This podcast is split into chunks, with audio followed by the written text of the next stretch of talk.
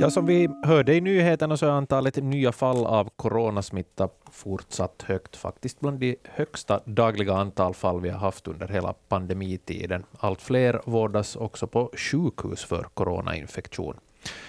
Samtidigt ser vi också tendenser att smittan börjar sprida sig mera i skolorna. I slaget efter tolv idag, Heikki Kaukoranta, ledande läkare i Vasa. Välkommen. No, hej Filip, tack. Eh, Denise Westerback, eh, utbildningsdirektör i Korsholm. Välkommen. Hej, tack. Och eh, Kim Berg, riksdagsledamot för SDP och medlem i social och hälsovårdsutskottet. Välkommen. Ja, vi ska hoppas vi får Kim Berg med oss på, i sändningen här inom kort. Men Heikki Kaukoranta, vi börjar med dig. Hur skulle, du, hur skulle du beskriva coronaläget just nu? Vad ser du för trend? No, om vi diskuterar om Europas läget, det sjunker och det ska sjunka ganska djupt därför att vi har nu upplevt att eh, till exempel där Danmark, där de hävdes upp eh, de här eh, restriktioner eftersom de hade haft 85 procent av människorna vaccinerade. Det visade sig vara för tidigt. Och uh, samma gäller också i Finland. Uh, vi kan nog se i dagens läge att uh, till exempel i Helsingforstrakten och Hustrakten, där de följer nu de här nya regler för testandet, så att med lindriga symptom, man ska inte gå i testen.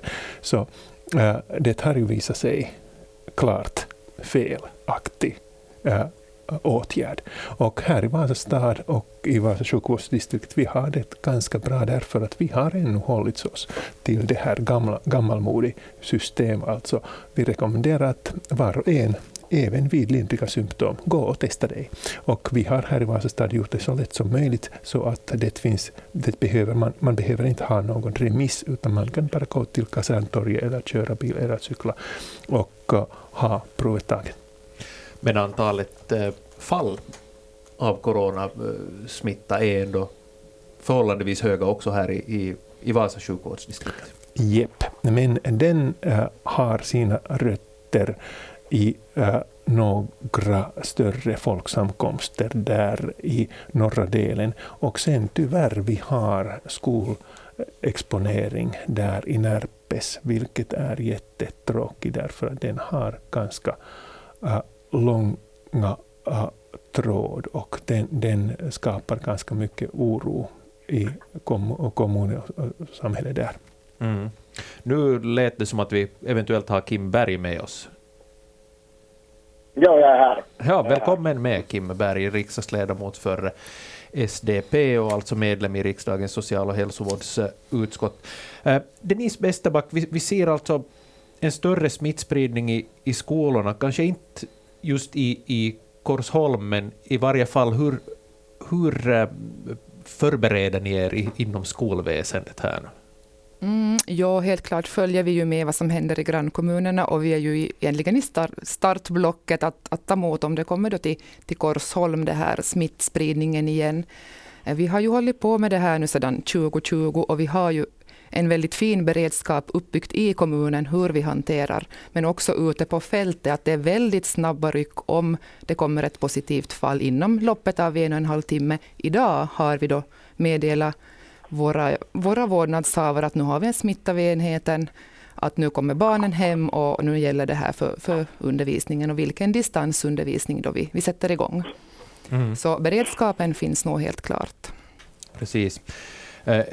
Heikki Kaukoranta, vi, vi hörde också här i, i nyheterna att allt fler vårdas på sjukhus vad, vad beror det på? De här eh, smitto, eh, antalet smittade har ju, har ju tidigare också varit höga, men då har kanske inte sjukhusvården varit lika lika belastad som nu? No, först och främst jag vill jag påpeka att de här siffrorna som vi får nu till exempel från THL, den beskriver inte hela sanningen, därför att man följer olika typer av testa, teststrategier här i olika delar av landet, till exempel i Åbo, eh, Helsingfors, Tammerfors, Uleåborg. Inte så många människor blir testade som man faktiskt behövde ha eh, blivit testade. Och det syns också där att eh, den procentuella antal av positiva av alla prov som har blivit tagna har varit oerhört hög. Alltså vi vet att det finns människor som inte blir testade och trots det smittar vidare. Men jag vill lite fortsätta där också. Vi har, det har varit uh, jättevärdefull hjälp och stöd av skolrektorn rektorerna och lärarna, för de har ju meddelat via till exempel Vilma-systemet till föräldrarna om de här smittofallen där på klassen. Och här i Vasa, vi följer ännu det här gammalmodiga modellet att då det finns ett fall i en skolklass eller lärogrupp, den gruppen sätts in i karantän, vilket har varit ganska lönsamt. Kim Berg, eh, det här antalet eh, smittade, det steg rätt så tydligt då i samband med att, med att de här samhälleliga begränsningarna uh, slopades. Så här från din horisont sett, tycker du att man, att man släppte på de här begränsningarna för tidigt? Uh, no, jag tycker nog att vi släppte in för tidigt därför att vi har ju hållit på med de här begränsningarna nu jättelänge och man har ju alltid där den där andra sidan att äh, vi har ju fått ganska mycket, hur ska man säga så här, sociala besvär också här, här under året och, och om man tänker just ungdom, barn och ungdomar uh, hur viktigt det är för dem att träffa sina kompisar och, och, och, och idrotta och, och så, sånt så, så därför tyckte jag nog att, att, att, att eh, det var dags att släppa lite de, de, här begränsningar. Uh, och för, förstås den här vaccinationsgraden eh, uh, var ju där bakom också den här tänkande och, och, men tyvärr kan man ju säga nu så här att fast vaccinationsgraden är över 80 procent som har varit målet äh, så tyvärr måste man nog säga att äh, äh, det borde vara ännu större egentligen. Mm. Du, du sa här att, att man såg andra, andra problem, närmast då sociala problem med, med de här begränsningarna. Det är ju den där vågskålen man har haft att jobba med här hela tiden, att å ena sidan skydda mot, mot smittan och å andra sidan de, de här, vad ska vi kalla det, eh, effekterna av det som, som inte direkt hänför sig till, till smittan. Hur, hur svårt uppfattar ni det, att det att, att göra den här balansen? Vad säger du Denise Westerback? Var, ja. var, ska man dra gränsen? Hur viktigt är det att skydda mot smitta och, och man sätter det mot, mot de här Ja, jag tycker ju framför allt att, att skydda mot smitta är ju kanske vårt uppdrag. Det är ju det att vi inte har då smitt, smittan i hemmen, vi har riskgrupper som kan utsättas, att vi har igång skolor, att barnen då tar hem den här smittan till hemmen där den inte borde få vara. Eh, men sen är det precis som Kim Berg säger, att vi ser ju ett, ett, ett jättetydligt hur ungdomarna påverkas av det här. Att skolan har ju annan funktion än det här stoffet vi lär ut. Det är sociala kontakter det självförverkligande som man har i det här 7 och 9, det, det, är väldigt viktiga år. Det här kompiskretsarna, kvällstid, kvällsaktiviteter och hela det här har ju egentligen varit bort nu i två år, att nu har det sakta då startat igen. Och jag tror inte vi har riktigt sett effekten av ungdomars mående och välmående ännu, eftersom vi är mitt i den här pandemin. Men vad vi nu har sitt, i sitt egen kommun här nu så är den här skolfrånvaron, problematisk skolfrånvaro, att vi har haft ganska många perioder av distansundervisning och har du varit hemma fyra, fem veckor så det är ganska stort steg om du gärna vill stanna hemma att komma tillbaks. Och vi ser nog en ökning där och har satt in resurser för att, att nå de här ungdomarna som ganska lätt då lämnar hemma. Heikki Kaukoranta. Ja, eh, jag anser att eh, då man eh, grälar lite om de här restriktionerna, man glömmer att det är inte de som gör det att vi mår illa, utan det är den epidemin, eller pandemin. Och om vi äh, skulle sköta pandemin ordentligt på det sättet, till exempel som vi har det nu här i Österbotten, att det är ganska lugnt där i Korsholm, det är ganska lugnt här i Vasa, det finns vissa hotspotter här i om, området, till exempel i Närpes, så äh, vi kan leda äh, eh, ganska normalt liv. Och att använda de andra verktyg som redan har planerats. Alltså vi har den coronapassen. Man borde absolut utvidga det eh, för att garantera att till exempel eh, fullvuxna inte sprider viruset något vidare. Och eh, det är någonting jag är lite ledsen för att man hellre diskuterar i regeringen om fyra landskapets restriktioner för restauranger och krogar.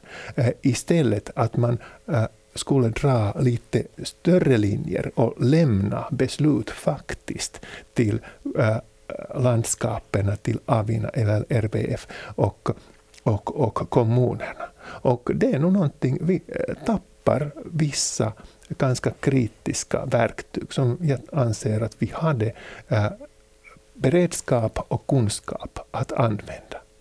Och eh, det är just det eh, vi vill eh, sköta, sköta så bra den här epidemin att vi kunde garantera att de här skoleleverna kunde fortsätta i närundervisning.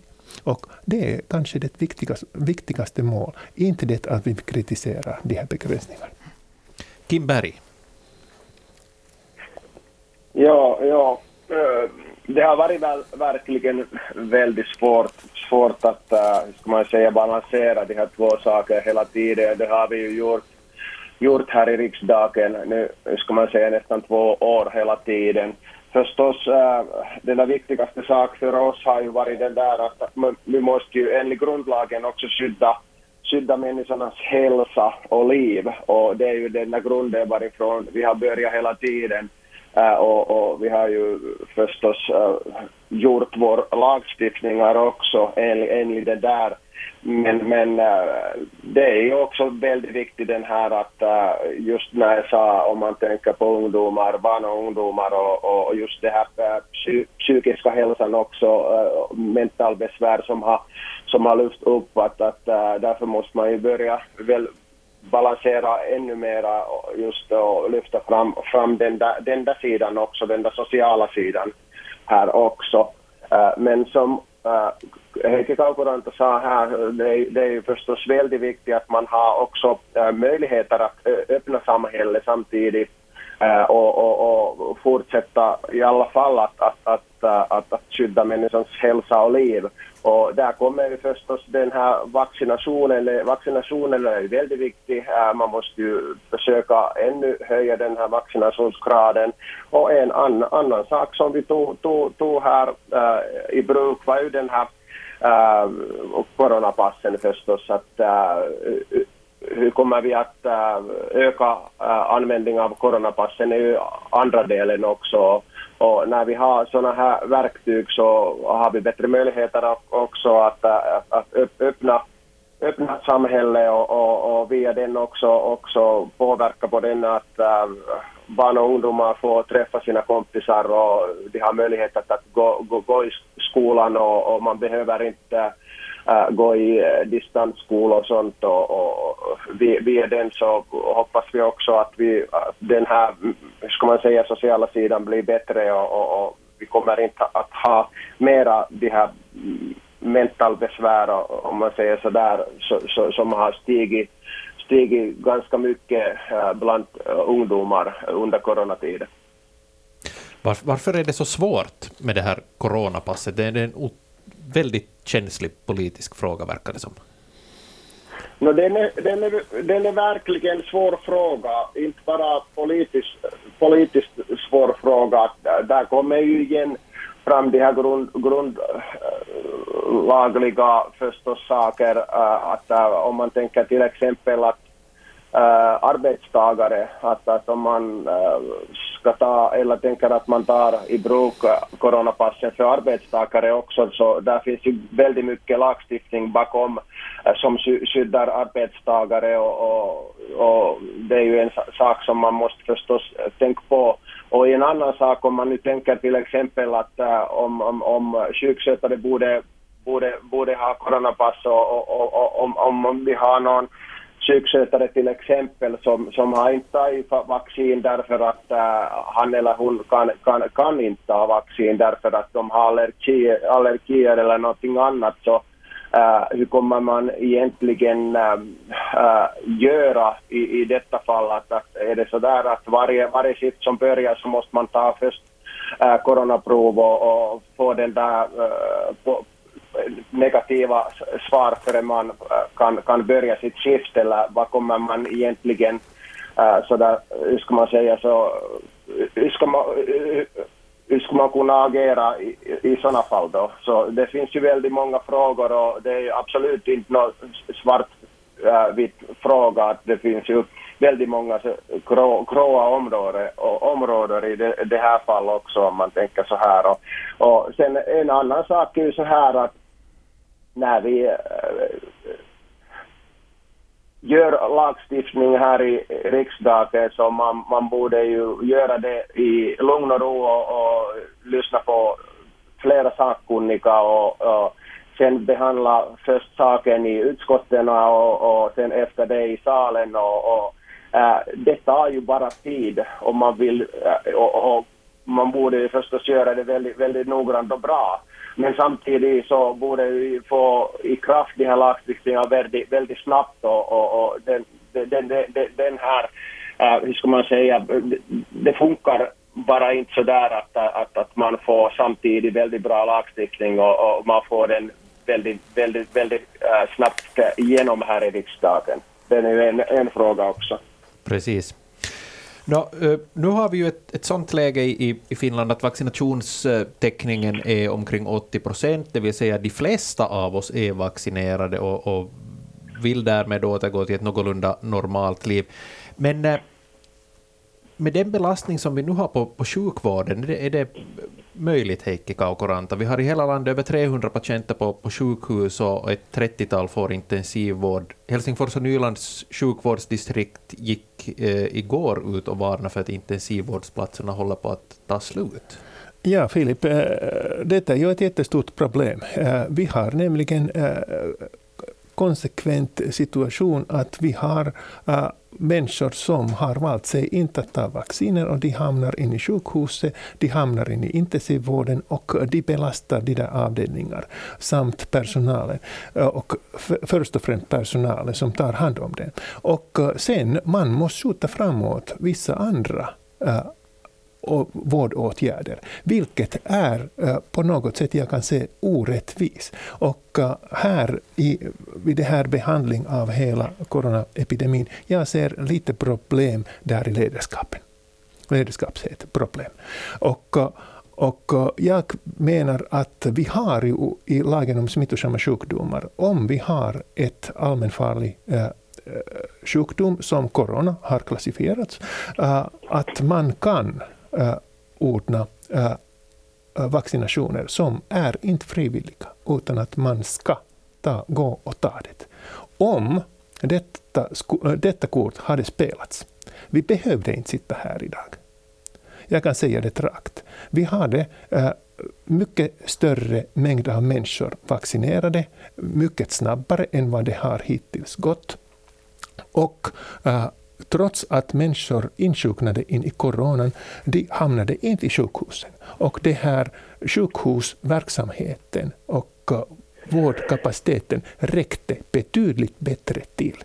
Det är en sak som vi nu glömmer. Alltså, vi har nu utslagit det här allnaturligaste eh, lösning för det här problemet. Och det är en klar tecken på det att vi har problematik där i ledarskapet. Kim Berg, det där bör du kommentera nästan. Uh, no, ja, det här uh, helheten är en sak som uh, är på kommande till social och hälsovårdsutskottet uh, ganska, ganska snabbt. Uh, och jag har ju kommenterat den här, den här frågan att, att uh, sådär att jag vill hellre inte kommentera någon sak som är på kommande till utskottet och var vi har inte hunnit lyssna förstås de här sakkunniga. Så eh, den, den kommer till, till uh, vår utskott ganska snabbt och sen, sen måste vi förstås fatta något beslut om den här helheten. Uh, men, men det här, det är ju alltid, det kan jag ju kommentera att det är ju alltid väldigt, väldigt svår, svår sak att, att vi, vi skulle ha i lagstiftningen någonting att man tvingar att ta äh, ta till exempel äh, de här coronavaccinationer, att det, det, det blir ju väldigt, väldigt svår sak, det kan man ju äh, direkt kommentera. Där finns ju förstås igen äh, de här äh, våra grundlags äh, grundlagssaker äh, äh bakom som, som gör det också väldigt, väldigt svårt den här men, men, men ja, så jag kommenterar inte riktigt ännu, men snart måste vi ju förstås äh, fatta någon sorts äh, beslut säkert om den, detta frågan också. Vad är, vad är riktigt alternativen i det här skedet längre? Kan man, är, det, är det bara att luta sig tillbaka och låta epidemin ha sin gilla gång? Ja, om du sätter frågan till mig. Jag vet inte hur vår uh, hälsovårdsresurserna räcker till. Och uh, det är inte enbart eh, det här coronan, utan vi har alla vanliga sjukdomar som måste också eh, uh, behandlats och tagits hand om. Samt vi har eh, influensavaccinationer på gång.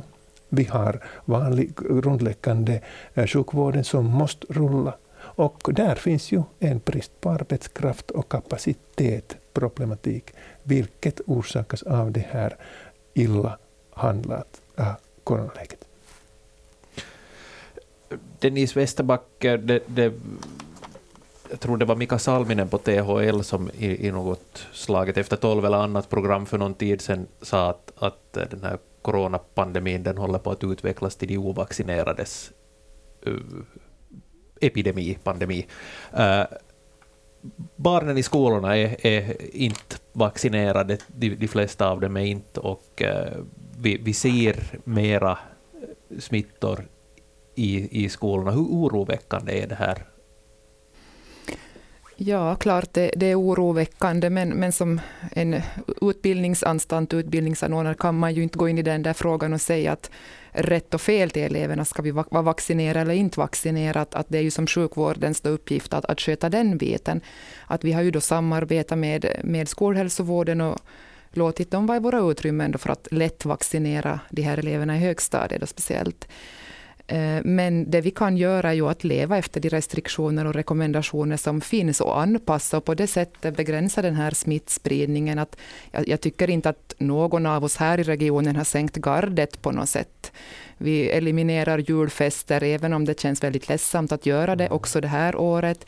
Vi, vi har barnens fester, men inga vårdnadshavare kan vi bjuda in. Och det, det skulle vi jättegärna göra, för att skolan är ändå en viktig plats där många människor möts varje dag och, och det skapar en gemenskap i, i byn eller då i området. Men jag säger nog att vi, vi, vi håller och vi följer och även om den här tröttheten finns bland personalen, eh, bland eleverna, bland föräldrarna så, så håller vi ut så länge vi, vi behöver. Mm. Då under det förra läsåret och också under våren, våren 2020 så fick man ju vänja sig vid distansundervisning i, i stundtals ganska långa perioder också. Då, då hade vi betydligt färre smittade än, än vad vi har eh, nu, men, men nu är som samtidigt så är distansundervisning, åtminstone talas det inte lika mycket om det något mera. Vi, vi kan väl det här nu eller våra ja. lärare, vår personal kan det här.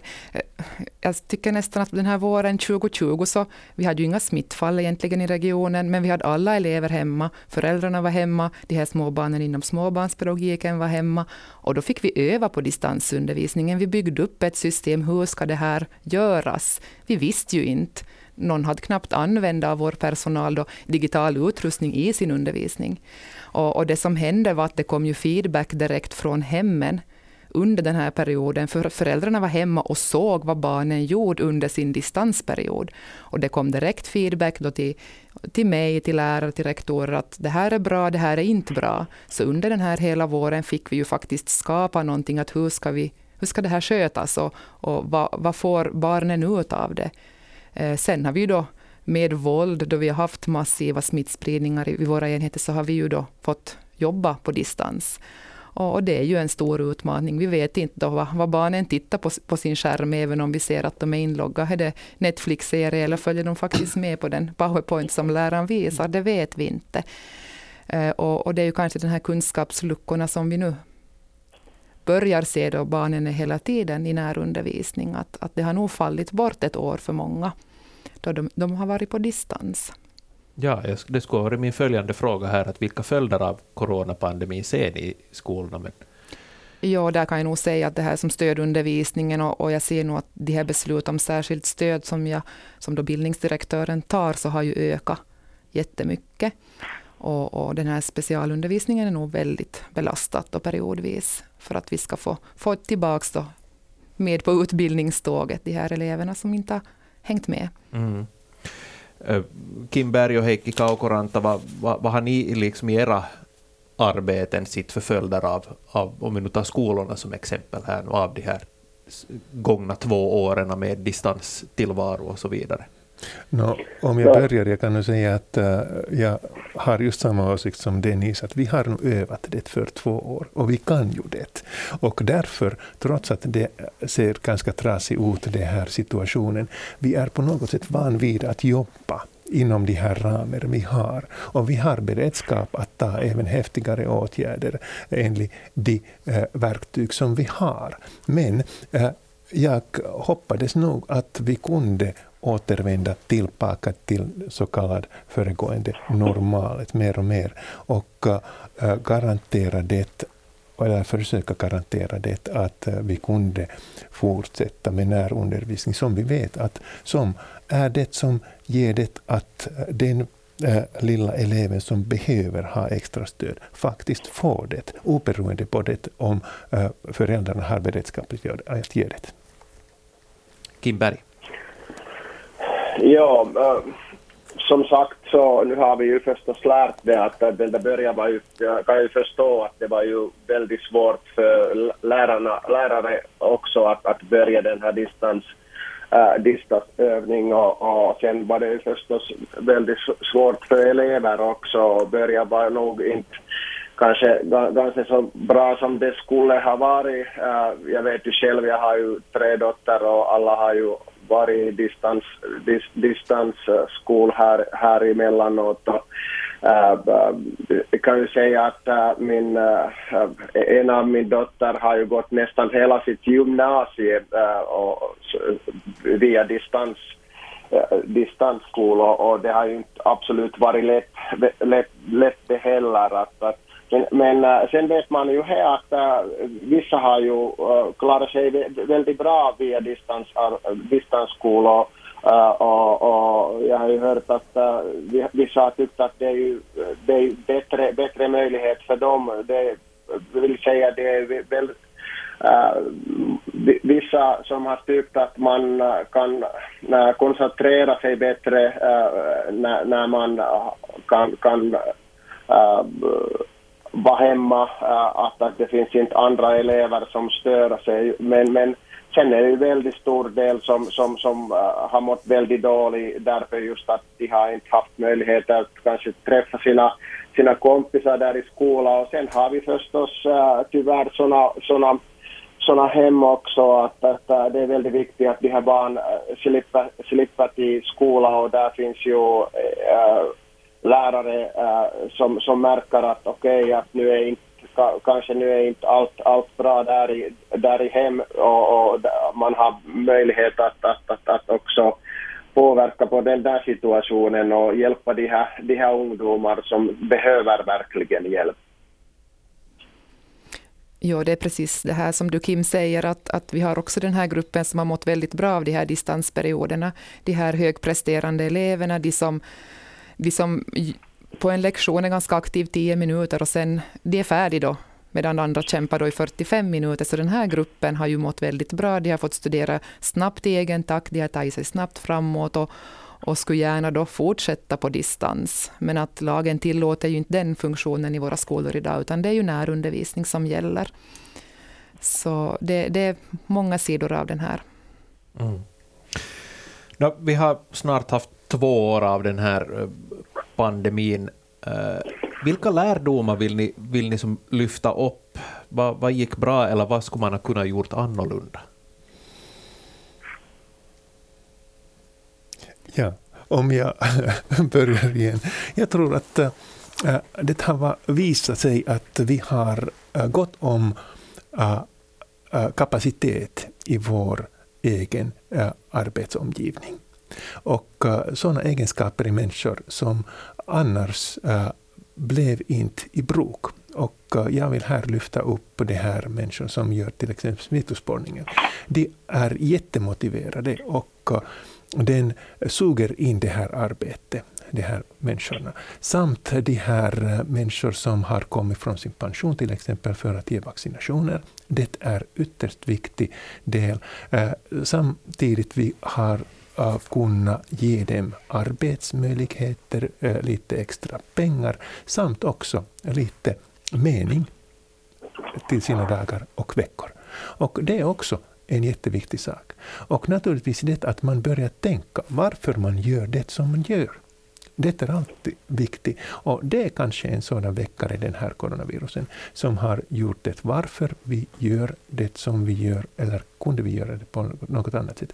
Vi har sett det här inom hälsovårdsbranschen, en ganska stor möjlighet att utveckla egen arbete och bedöma äh, eh, de där metoder och eh, processer vi har haft.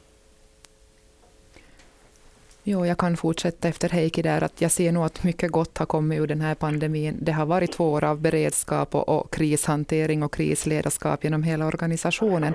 Men vi har ju lärt oss otroligt mycket.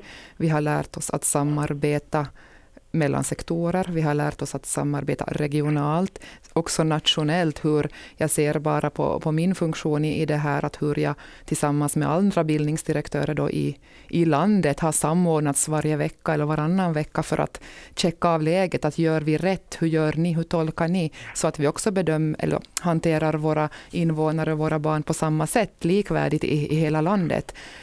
Och det här är ju ett samarbete som nu lever vidare, som vi har nytta av hela tiden. Eh, men precis det här, vi har, vi har ju utvecklat vårt arbete precis som inom hälsovården. Eh, samtidigt måste man nog lyfta den här personalen som har riktigt jobbat på fältet, vilket jobb de har gjort, för de har varit mitt i det här. Det är sjukvårdspersonalen där på intensiven. Vi har lärare som har smittspårat kvällar och nätter för att då kunna då stänga enheten och meddela då alla berörda inför nästa dag. Och sen då hjälpa då smittspårningen att se hur har de här personerna rört sig i byggnader, vilka grupper har de mött. Eh, så det här kan jag nu ändå lyfta som positivt, även om det har varit under en kristid det har hänt. Mm. Och Kim Berg?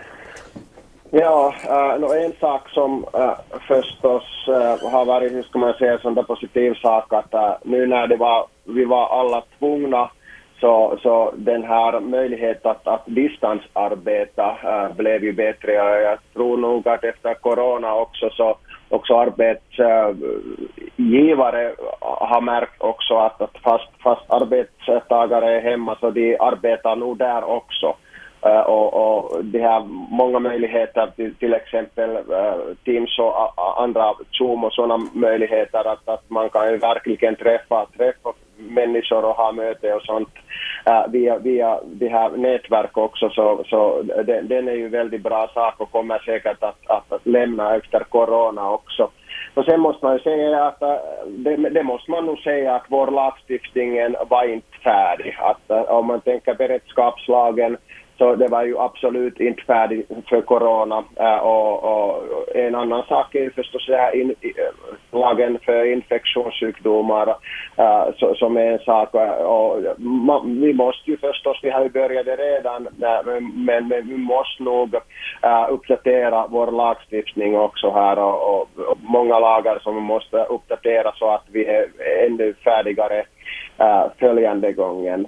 Och sen vill jag också lyfta den här saken, det här vårdpersonalen fram det här därför att vi har ju haft brist före, före corona också om äh, vårdpersonalen och, och nu måste man nog säga att äh, tyvärr äh, äh corona äh, har ju bara lyft den där frågan framåt att, att vi har ju ännu större äh, brist på vårdpersonalen just nu och, och det ser ju verkligen inte bra ut det är skäl att återkomma till, till den problematiken senare, men nu sätter vi punkt för dagens Slaget efter tolv. Tack eh, riksdagsledamot Kim Berg, ledande läkare Heikki Kaukoranta och eh, utbildningsdirektör Denise Westerback. Mitt namn är Filip Sten och Slaget efter tolv hör ni igen i morgon.